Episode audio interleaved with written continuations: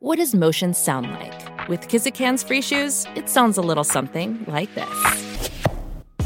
Experience the magic of motion. Get a free pair of socks with your first order at kizik.com/socks.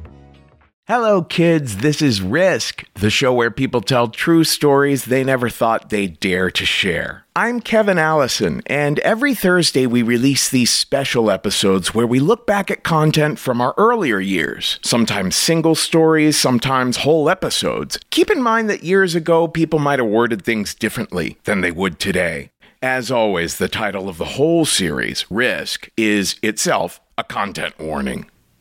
This week, an episode that first premiered in February of 2012, it's an episode we call Out of Place.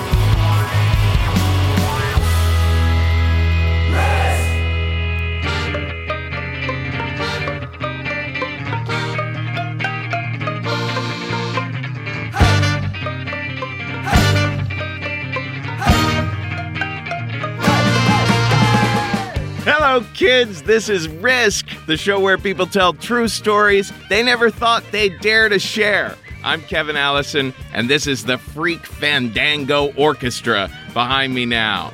I'll tell you, folks, we had such a blast, such a crazy blast in San Francisco doing our live shows at Sketchfest this past weekend. We're just going to make this show four stories from those live shows. We noticed a lot of the stories last weekend were about things that were out of place or people that were out of place. So we called this episode Out of Place. Our first story comes from the lovely and talented Nikki Glaser.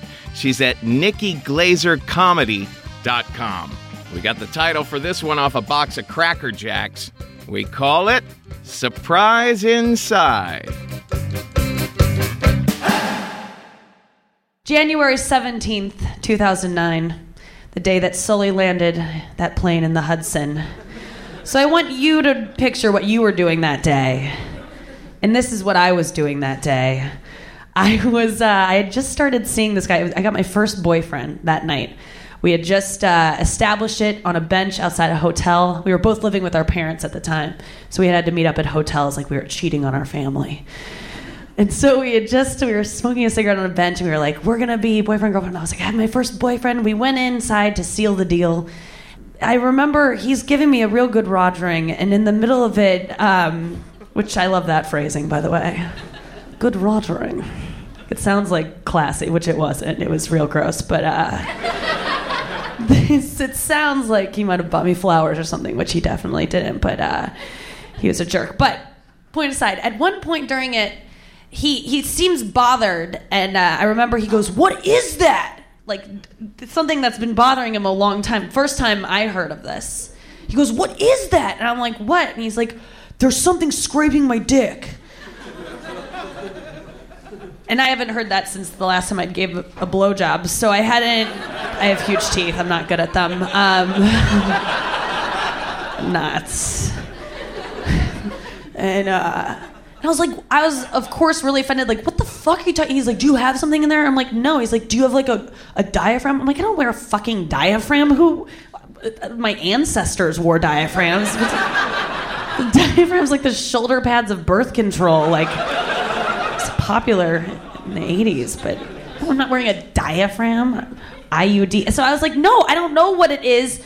But you thinking I have a diaphragm in it maybe explains why we're having condomless sex way too early. I don't even know how that happened. I think he had a really good argument. Like I was like, I don't think I'm ready, but he was like, come on. And, um, I was like, good point. So, so I'm like, I don't know what, what are you talking? He goes, babe, feel. He called me babe because of the movie, but that was um, he was such a jerk. I hate this guy. But anyway, so I at the time I'm like so in love and I'm freaked out and I and I he goes feel and I reach up and I t- it scrapes my finger. It felt like like a fucking tooth or something. I was like, "What the fuck?" And I started crying instantly. Like I'm, I'm not like a like. He was like, "Do you put shit up there?" I was like, "I know." I don't even wear tampons. That's not true. That's gross. Uh, if I wear pads, no. But I don't know. I was like, "What is it?" Like it was like it was so scary. Of course, I couldn't reach it. It was so far up that I was like, "You need to get this for me," because he had very long fingers. So he plied it out and guys, it was uh, something I had never seen before. It was what I can only describe. Um, it was looks exactly like um, a chapstick cap. It's exactly that size, like you know, like the, the classic chapstick, but it was light blue, so it looked kind of medical and. Um, and I was like, I've never seen this thing before in my life. And he's like, I don't. Like, he just thinks I'm putting shit up there for shits and giggles. Like, that's what I'm into. I don't who would be into that.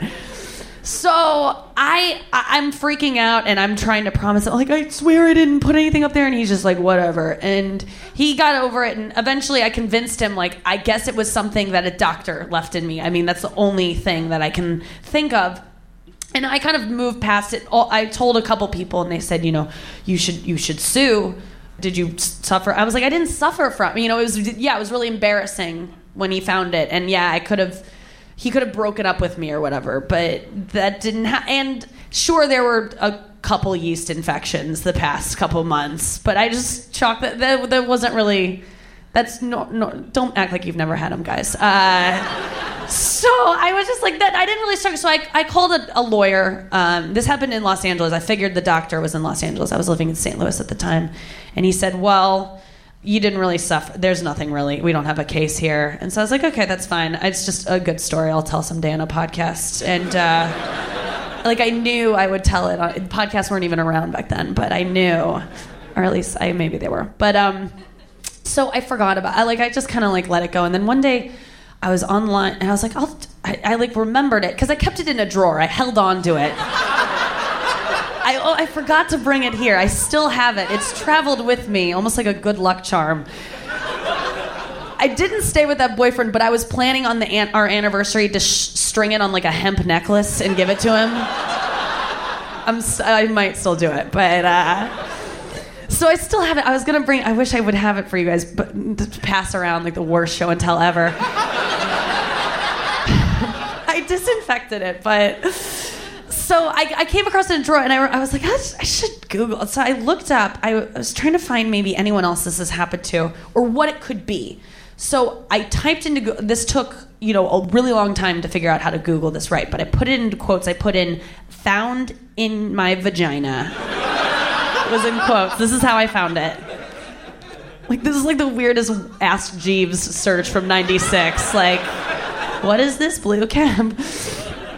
And then a blue cap on its own. So that's how you would get this if you want to try it yourselves. So this, I googled it, and turned out there's a girl that posted on some kind of message board, freaked out. Like, did anyone else? Has anyone else found a weird blue cap in their vagina? I swear to God. So I am like, oh my God. I freaked out. I emailed her right away. She lives in Des Moines. I wrote her. And by the way, I was going to Des Moines the next day to do stand up at the Funny Bone. And so I wrote her this whole email like, I'm with you on this. Like, I found one in my vagina too. I don't know what's going on. By the way, I'm coming to the Funny Bone this weekend. Like, if you want tickets or whatever.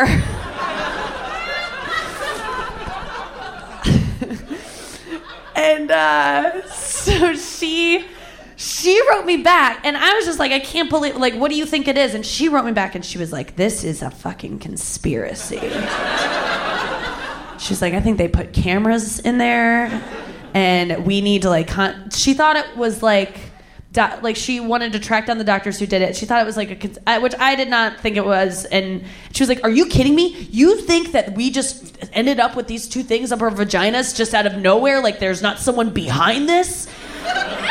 And I was like, I went to a free clinic in Glendale. Like, I don't think these these doctor, the woman didn't even like. There's no way that this was a conspiracy. So, and she didn't come to my show in Des Moines. She she probably thought that was a conspiracy. She was like really into like that was how I drum up people to come to my shows.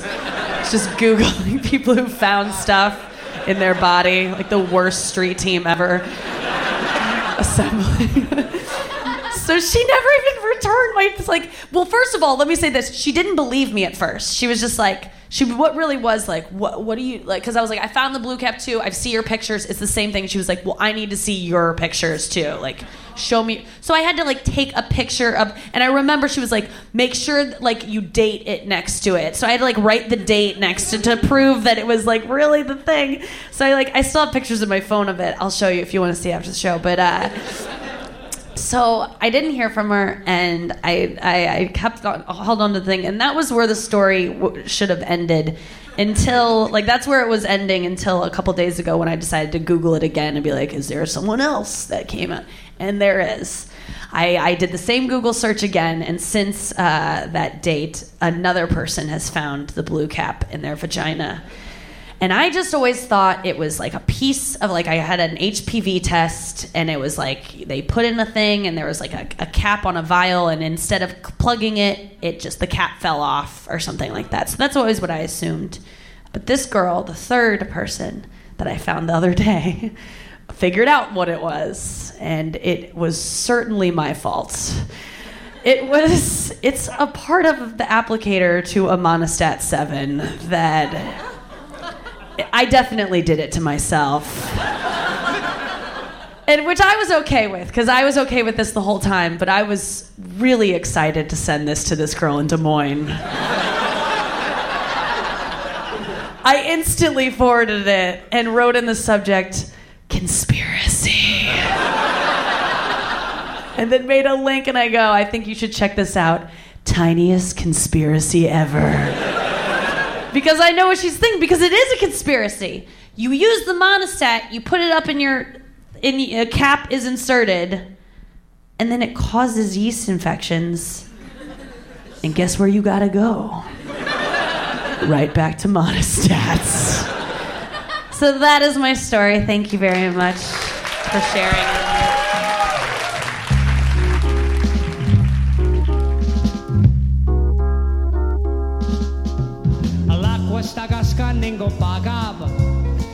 E un portuso in coppa là e metto bella ca. Ehi l'acqua sta cascando in coppa capa mi stai bagnando? Ci di sulle the lord su pezzi di sfaccim ma cucciare un roof ma s'annunga manca paga oh yeah oh yeah l'acqua sta cascando in coppa capa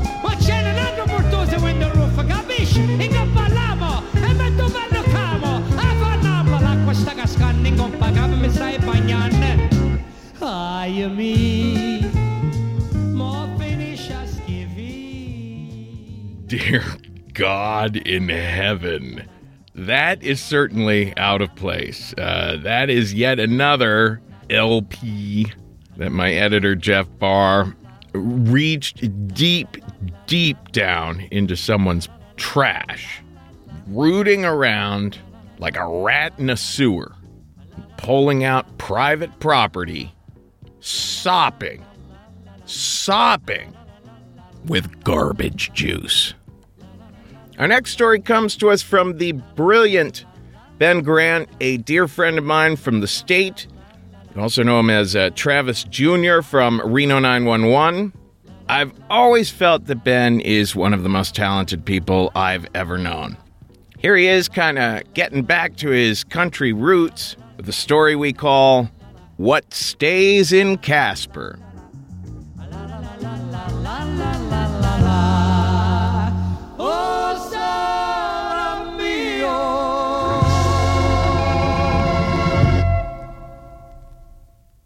So I'm a writer mostly. Um, and about like three or four years ago, I got kind of sucked into doing writing workshops, which is it's fun because you sit around and you hear people's stories, people under the context of they're trying to put together a screenplay, like really open up and and like say they're either it's autobiographical or it's something that they think is the best idea in the world and it's it's fun. Like people in this weird little rooms like really kind of get very honest and, and, and talk about themselves and it's neat i did one at the cia at langley uh, there was a writing workshop they have a, a group there called invisible ink that's the cia agents whose hobby is writing uh, uh, and somehow, through the CIA, I got an invitation to do a screenwriting workshop uh, for the uh, Cowboy Writers Association of Wyoming. And so I said, fucking yeah, sure. Yeah, I'll do it. Because uh, it's weird. And I like going and doing weird things and meeting people I never would have met. So I, I go to Casper, Wyoming. And in Casper, Wyoming, it's like the eastern side of Wyoming, and there's nothing. It's not mountains. It's not like uh, Yellowstone. It's just flat. And so you, you drive, and there's just like fucking nothing. And like, uh, and I go to, and they, they put me up in a, a Holiday Inn, and then I go and, and do this workshop. And uh, I'm there at the workshop, and it's like maybe 30 people, and they're old like cowboys. And they're and like most of them were like 60 and 70 and I think that if I had been talking about anything, they would have shown up. Like if I was talking about origami or the time I got picked up by a UFO. Like I think I think they would have come because they were just there to see something. Because they're in Casper, Wyoming, and like, uh, and they all look like fucking cowboys. And so you know, and I, am like, and I start and I say, so what do people want to? What are questions that you guys have? and they're silent and they look at each other. And then, like, this big kind of Wilford Brimley guy in the back stands up and says, Formatting software. like, okay, yeah, final draft. Here's final draft. Here's the website. It's great. You'll love it. And they're all like cowboy poets and stuff. And so, I, and it's good. It's fun. I, I give this lecture. And like after the end of the first day, this guy who's like about 20, and he's like this Hank Williams guy, looking guy, like a cowboy dude. And he says, Hey, you want to see Casper? You want to hang out and see Casper? And I said, Yeah, let's do it. Let's let's see Casper. Uh, and so he says, "Come on, I'll, we'll take you to this this place I go, and we'll we'll see Casper." And I'm like, "Sure, let's do it. I, I love this." And so I get in the pickup truck with this guy, and like my life, Travis Jr. is this right wing Rush Limbaugh, gun toting like guy. And that's, I run into, like, when I go out across the country, I run into a lot of guys who are into comedy and a lot of guys who are into guns.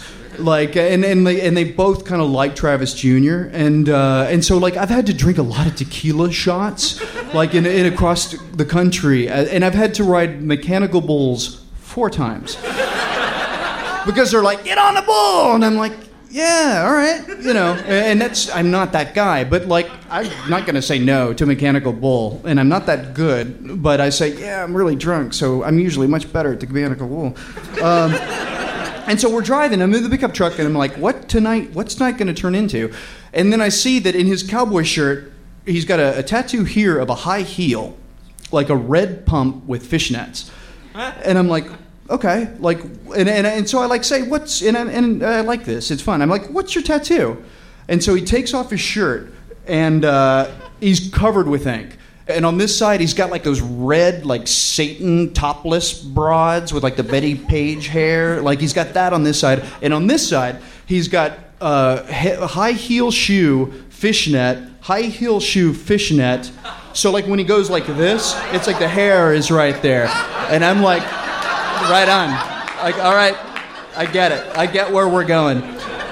And he takes me to this bar, and it's a it's a punk bowling alley in Casper, Wyoming. And it's black light and it's speed metal going. And like everybody there is like fucking covered with tats and fucking crystal methed up. And like and they're all there with their wives with like push-up bras and like Bettie Page hair and like and and I, and I start talking to the guy, and he's an oil rig guy. He's 22 and they all work on oil rigs and they they travel to where the oil boom is. So they go around. And so like it's this weird culture of like punk rock fucking dudes. And they and they work on oil rigs and they go to Wyoming and then Texas and then Alaska. And so they're just like these fucking crazy like dudes. And they're all in punk bands and they all know each other. And they're like yeah that guy's in a band. They suck. Like and that's what they all say. And I'm like all right right on. This is so weird and, and a guy comes up to me, one of the guys, and they all know Travis Jr.'s here. Travis Jr. is here. So a guy comes up and says, You ever had a Jack and Coke? And I think he's making fun of me, and I'm like, Yeah, yeah, I've heard of Jack and Coke. Yeah. And so he, he gets Jack Daniels, takes out cocaine. and we all go, Good. And I did four of those like, and it's fucking cocaine. So like my my mouth uh, and I can't feel my teeth, and like, and we're there, and we're listening to fucking Hank Williams the third, and like, and like, like bowling. Uh, and then and then we go out and do we go in the truck and we do donuts in fields for a while, and it's like, but it's like donut, donut, donut, donut. Stop. Donut, donut, donut, donut, donut. Um, and then at, at, a certain point, a guy says, Hey, you ever want to do a drug you never done before? and I said, Sure, yeah, of course. That's I'm in Casper, Wyoming. Um, and so I'd never done, and have since never done, uh, salvia. Salvia fans? Not many. Uh, so we go to this place, and we go to this place, and it's like this big giant compound. Uh, it's like this house with like a barn, and I can't tell who lives there or anything. And I'm I'm I'm 40, and I was the oldest guy there by like two decades. And so it's like all these people running around, and it's like you know people making out and girls and like and and they line up to do salvia. The only guy my age is this Apache guy who's looking at me like. And so uh, they say, Who's never done it before? Travis Jr.'s never done it before. Who else has never done it before? And there was like like a, a, couple. So they it's a girl in front of me, and they say, okay, let's this girl you do salvia, and then Travis Jr. do it, and we'll we'll, we'll all do salvia. And so I, I have no idea. I never heard of it. I have no idea what it is. And they say, no, like the the Aztecs used to do it. It's cool. I'm like, great. The Aztecs used to do it. It's going to be a treat. Um, so this girl does it. And so this girl like like she sits down and like you fill a pipe. It's like it looks like gray cocaine is what it looks like. And you put it into a pipe.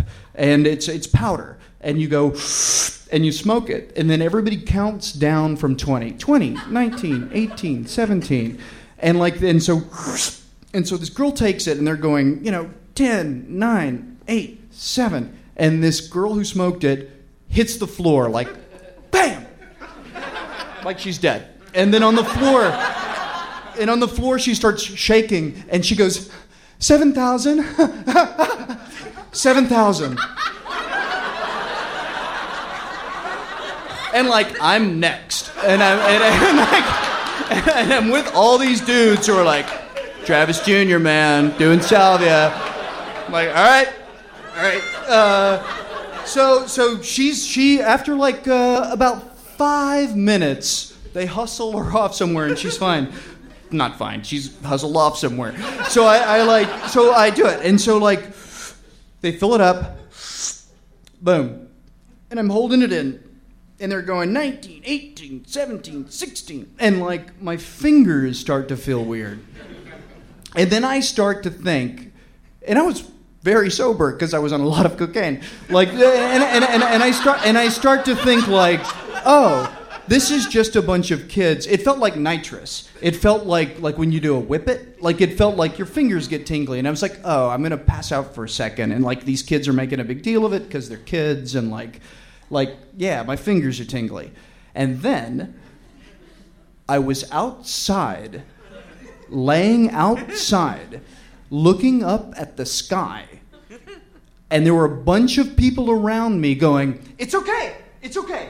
It's okay. It's okay. And I'm looking up on a ring of faces going, It's okay. It's okay. It's okay. You're cool. It's okay. It's okay.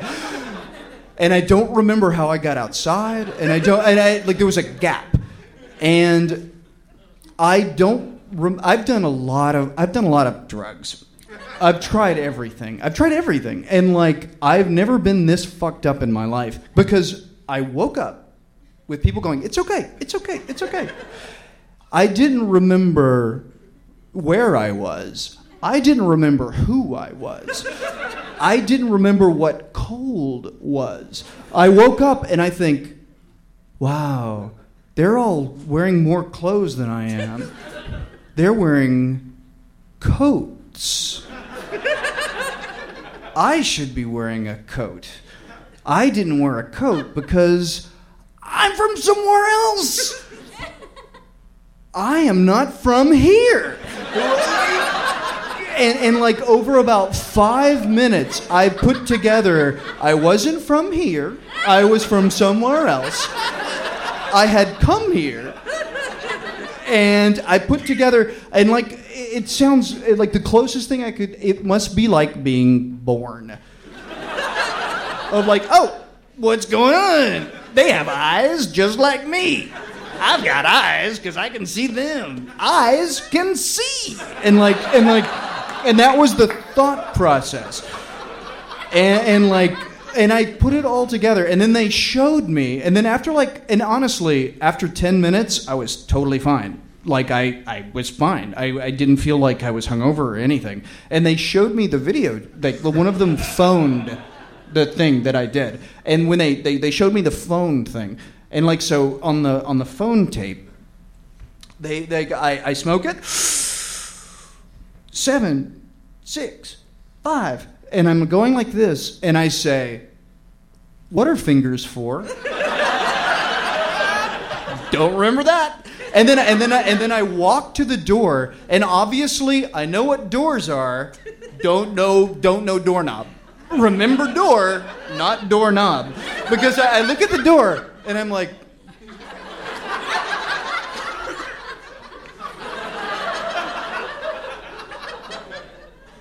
knob, and I walk out. Don't remember that at all. Uh, and then afterwards, the guy who took me there, Corey, like the guy with the, the tattoo guy, like he did it next. And he was like, yeah, I mean, you get better at it. You get to be like a pro and you remember your trip and like it's great. And this guy went after like, I don't know, seven after me, like after my recovery period. And this guy, Corey, and like he did it, hit the floor, stood up, ran out of the house, climbed over the fence, never saw him again in my life. Thank you.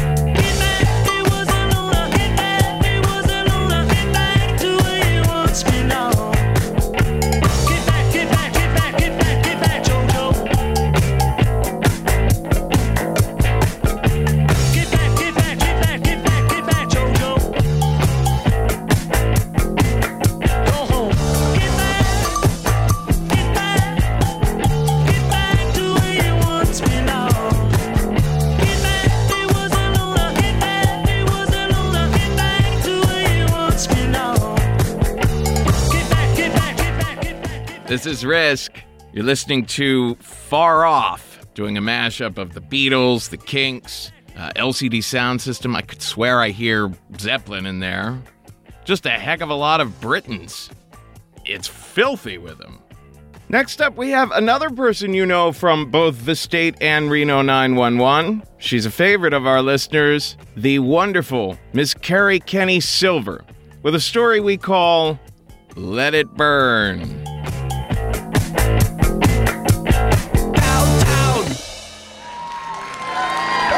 You. Thank you, guys. I have to apologize. I took a bite of a carrot when I got here and choked on it like a 42 year old and fully lost my voice within a span of about 30 seconds. Um, and I was at a Led Zeppelin concert. Um, no, this is a story about the strangest thing I ever found in Nikki Glaser's vagina. No, no, it's not.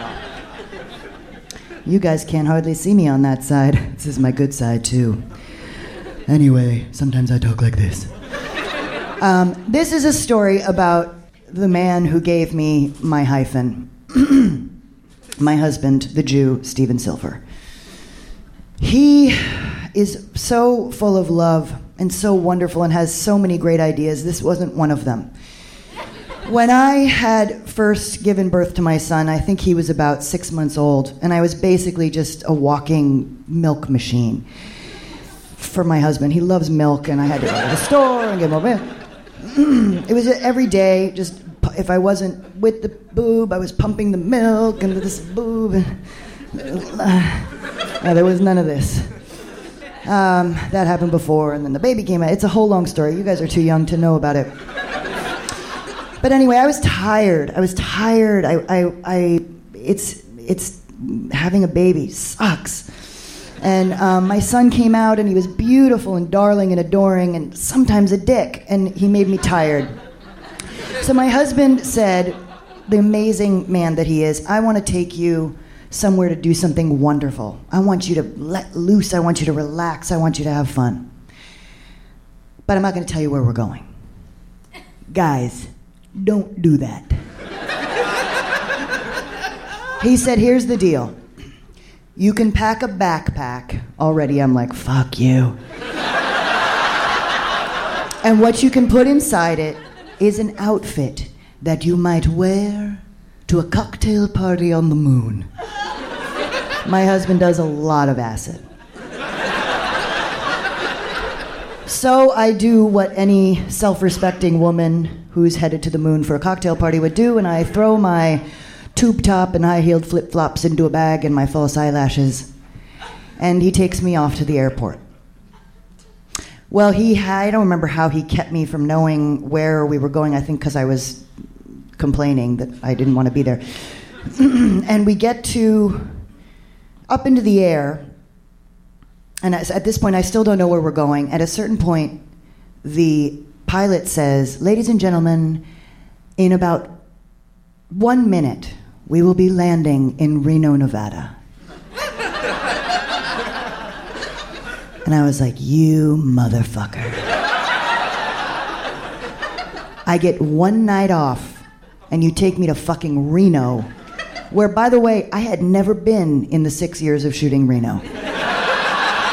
And there's a reason for that. Well, this I thought was my unlucky day. He says, No, no, no, just wait. Just wait, it gets better. Better than this, I thought. It did. The plane lands, we get off the plane, and he takes my hand and he walks me across the tarmac with my high heeled flip flops, my tube top, and my false eyelashes. And he points to what I can only describe as a Volkswagen with a propeller on it. And we get on board. As we're flying, and I look down, and basically, yes, we were flying to the moon because we were in the middle of fucking nowhere. Now, let me tell you a little something about myself at this point in the story. I don't like the desert. I don't like surprises. I don't even like cocktail parties. But I'm trying to hold it together because he's worked really hard on whatever this is. At some point, this pilot says, Look down, you'll see it in a minute. and I'm seeing nothing. I'm seeing craters and nothing. Until I see this rows and rows of something. And I don't know what it is. And he says, It's Burning Man. now, you all don't know me very well but I thought my husband did. And the only time that I believe we ever spoke of Burning Man was with me saying some sort of sentence like, Jesus Christ, I hope I never fucking have to go to Burning Man. Well, he misheard me. So we land. And I've got a fakest grin I've ever had on my face because I'm thinking it gets better. Something good's gonna happen. It didn't. We had to get from the airplane, the Volkswagen with the propeller on the front, to the Burning Man part with all of the people. So we took a taxi, which was an old Subaru covered in rubber chickens. driven by a man wearing a penis on his head. So we get to, I'm wondering, what's the destination? What street are we going to stop at? I hope there's a Starbucks. And we get to a motorhome. Clearly, he had a plan, there was a destination. And this is where I start to feel like an asshole. He says, Welcome home and he had sent ahead with some friends who were in for the long haul, some lunatics, a tent, some food, some water, some wine, actual glasses, and a box full of what was to be that night's outfit for me, which was mylar, duct tape, and some glow sticks. and now I'm starting to think, now I remember why I married you. So my husband makes me a remarkable getup out of these items. And he says, Let's go. The man is burning. On the way to the man burning, we make several stops, one of which is, I don't know, like a, a giant breast tent. and everyone's in various forms of undress and I'm wearing a very conservative mylar dress with duct tape and glow sticks, because after all, I'm still a lady. and we're sitting in this boob tent or whatever it is, something way more creative than that, I'm sure. I'll give them some credit. And everyone, you know, it's creative, it's great, I get it. I went to the experimental theater wing of NYU in 1988. It was very cool. We rolled on the ground, we were naked, and we went, oh, we breathed out of our eyes. So I get it. It's awesome. Um, and then there's this man sitting in a hammock made out of human hair. And he's about 65 years old, and he is completely naked. And I realized as he cupped his balls, this man is not creative, he's just a fucking pervert. There were a couple of them. To make matters worse, he then said, Kerri Kenney? I'm a friend of your mother. And now the wheels are turning, and I'm trying not to look at his balls as he's cupping them, just admiring the human hair hammock. And he says, Don't you remember me? I helped your mother with the car care clinic for the League of Women Voters. Oh, yes, Yes, Carl, I remember you. Mother will find it funny that we met here. Shall we take a picture? No, no, that's okay. I'll just tell her about it. And then we chat for a while because I don't want to be like a square. I'm like, it's cool. Sometimes we hang out naked in hair hammocks. Like, whatever. It's totally cool. I went to ETW. So I'm sipping on a drink that's in like a giant penis with like the it's you know whatever fuck me, and and I you know we're discussing like isn't it a shame that they shut down the Waldbaums to put in the new Heyday organic market? Oh my God, tell me about it. I was just thinking about that, and. Um, then we go watch the man burn. Finally, thank you. So good to see you, Carl. What a treat. I've been wondering about you all of these years. Um, and we go watch the man burn, which was exciting. It really was exciting. And you know, then it's like romantic, and I'm thinking, you know what, this is kind of cool. But the coolest thing of all was that on our way back, people were stopping by, strangers saying, So, we'll meet you at 2 a.m. There's a rave on 4th and Butterfly. And we're like, yeah, cool. We love raves. 4 a.m., we're going to meet you guys at the big dance out. Yes, we'll be there. What'd you say, 4? Okay, 4 a.m. it is. All the way down, we're making plans till my husband gets to the tent. He unzips it. He says, after you. He hands me an Ambien, a sleep mask, and earplugs. And at 10 p.m. on Burning Man night, we went to sleep.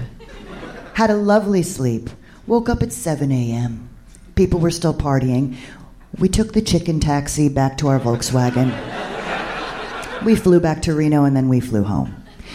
And I realized when I got home what an ass I had been, that I didn't trust my husband, that he knew me and that he could do something amazing. But I did think to myself, and I kept myself from saying it out loud next time you want to do something for me that's fun and free and relaxing, there is a Four Seasons about a mile away that you don't have to take a chicken taxi or a Volkswagen with a propeller. And I would prefer that. That's my story. Thank you.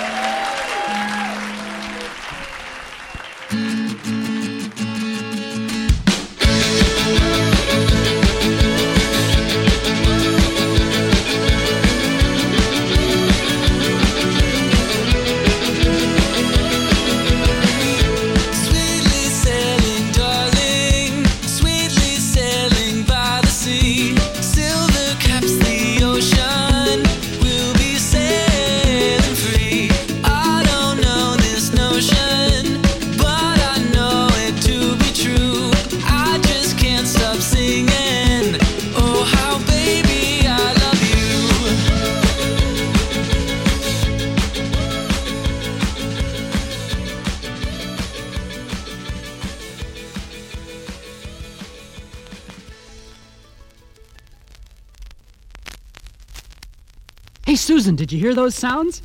I sure did, Bob, and that means it's time for a game. One of these sounds is not like the others. One of these sounds doesn't belong. Can you tell which sound is not like the others? By the time we finish our song,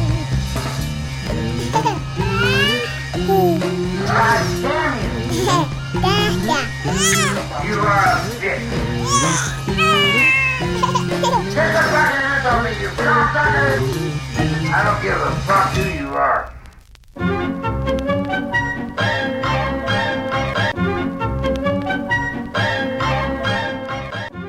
A little more insanity from Jeff Barr there. And before that, we heard The Boat Song by Set Sail. Our last story comes to us from a comedian. Uh, if you haven't seen his stuff before, you definitely should get online and check him out. Mr. Sheng Wang, super smart, super funny guy.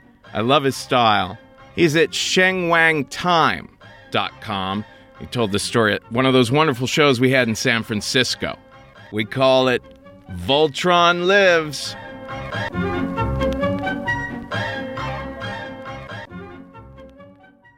Hi, everybody.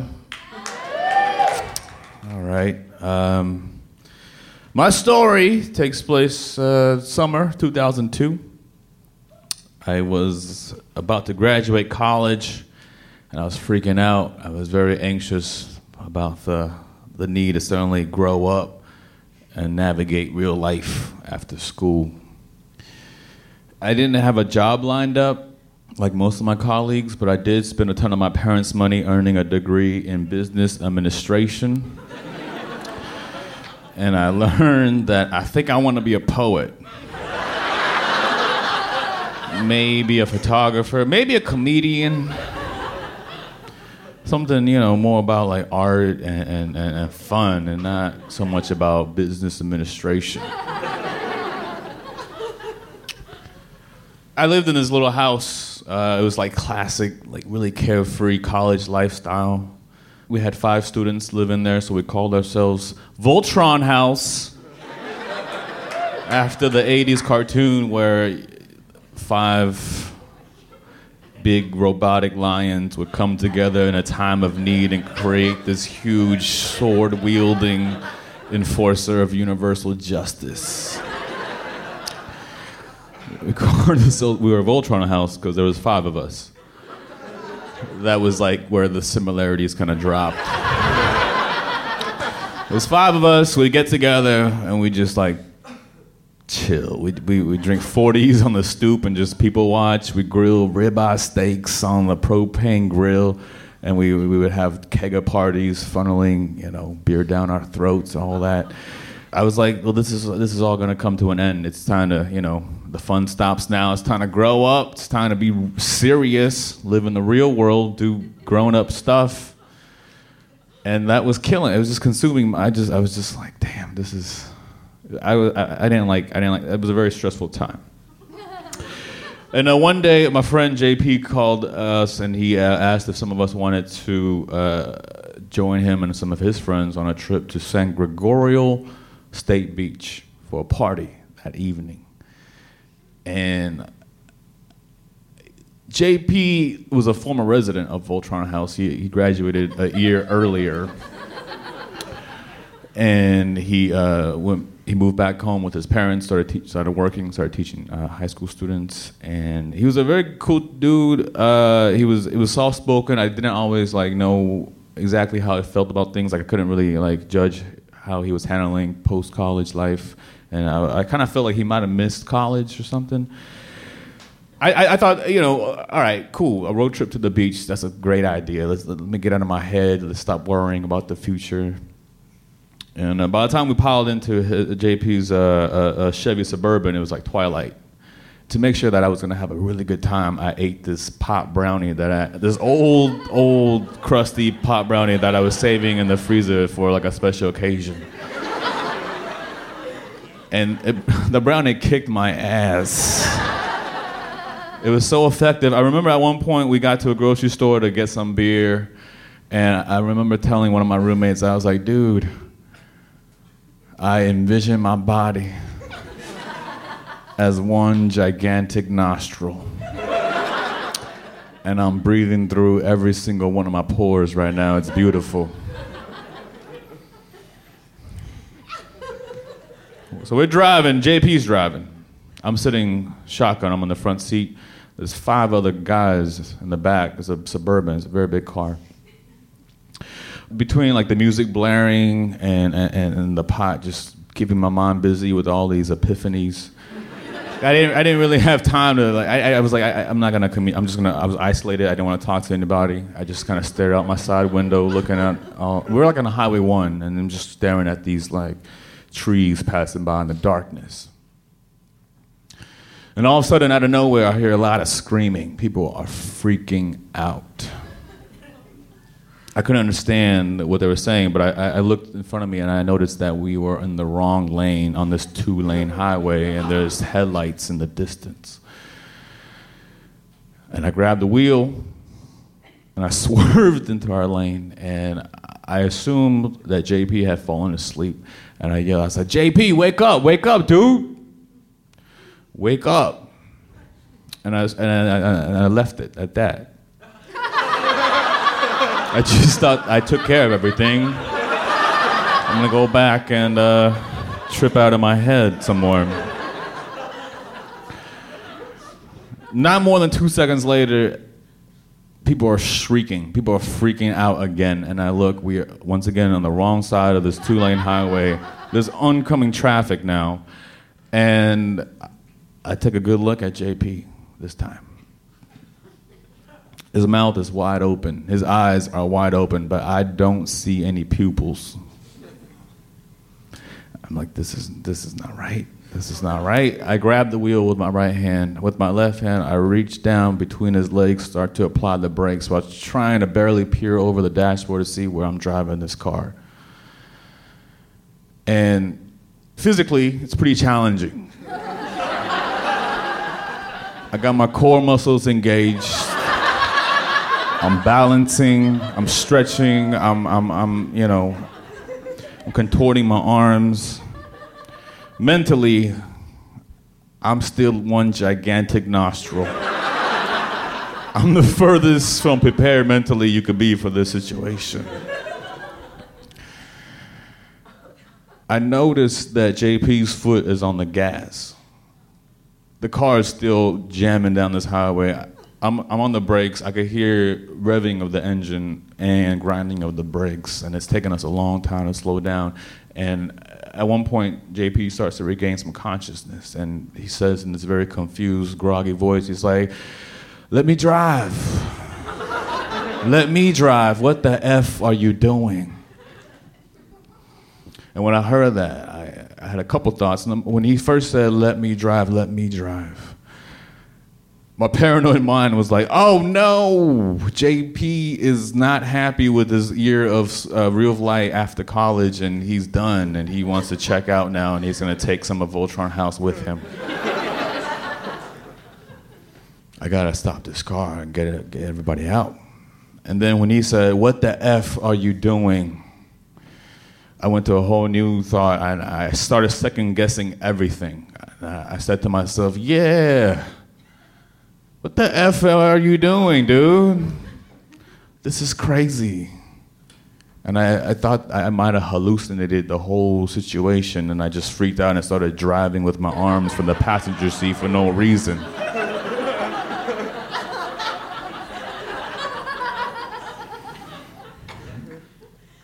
At that point, the car, we finally stopped. When I, I, threw in, into park, I grabbed the keys. Everybody jumped out except for JP. He had no idea what happened. And what was supposed to be just like this super relaxing trip to the beach to forget about all the woes of whatever real life, impending real life, came to this. It was, it was six young men on the shoulder of this dark highway just hugging each other and crying just happy to be not dead. Calm down a little bit. Checking with JP. He's fine. He thought he just fell asleep. Unsure. We didn't know what to do. We're just like, ah. we just got back in the car, piled back in. My other roommate got behind the wheel, and we went to the beach. Because after that, we're just like, we got, we have to, we have to unwind now. We have to drink some beers by the ocean. And it was a beautiful kind of like decompression that night. The next day, I called up JP and I said, "Hey, man," I I told him what happened, and I said, "You might want to go, you know, go see a doctor, talk to him about that." And he got diagnosed soon thereafter with uh, uh, complex partial seizures, which is a, this condition that, if if left untreated, would just continue to to uh, lead to things that happened that night. And it was something he was going to have to live with, you know. But he was just not gonna stop him from living. I mean, now I learned that you know that that's kind of a big part of what growing up is all about. You just deal, and then you you move on. And I also learned that uh, pot makes near-death experiences feel a lot more nearer. Thank you guys very much.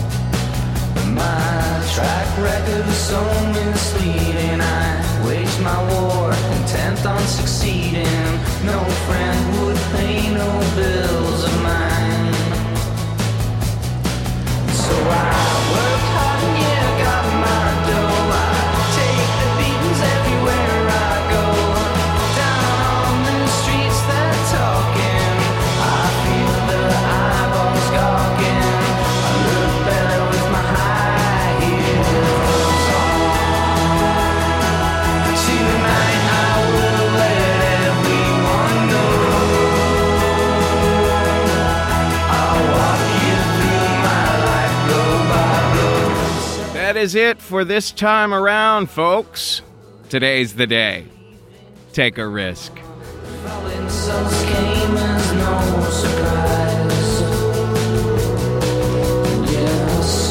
Yeah, the thieves are feeding. I took more people on my If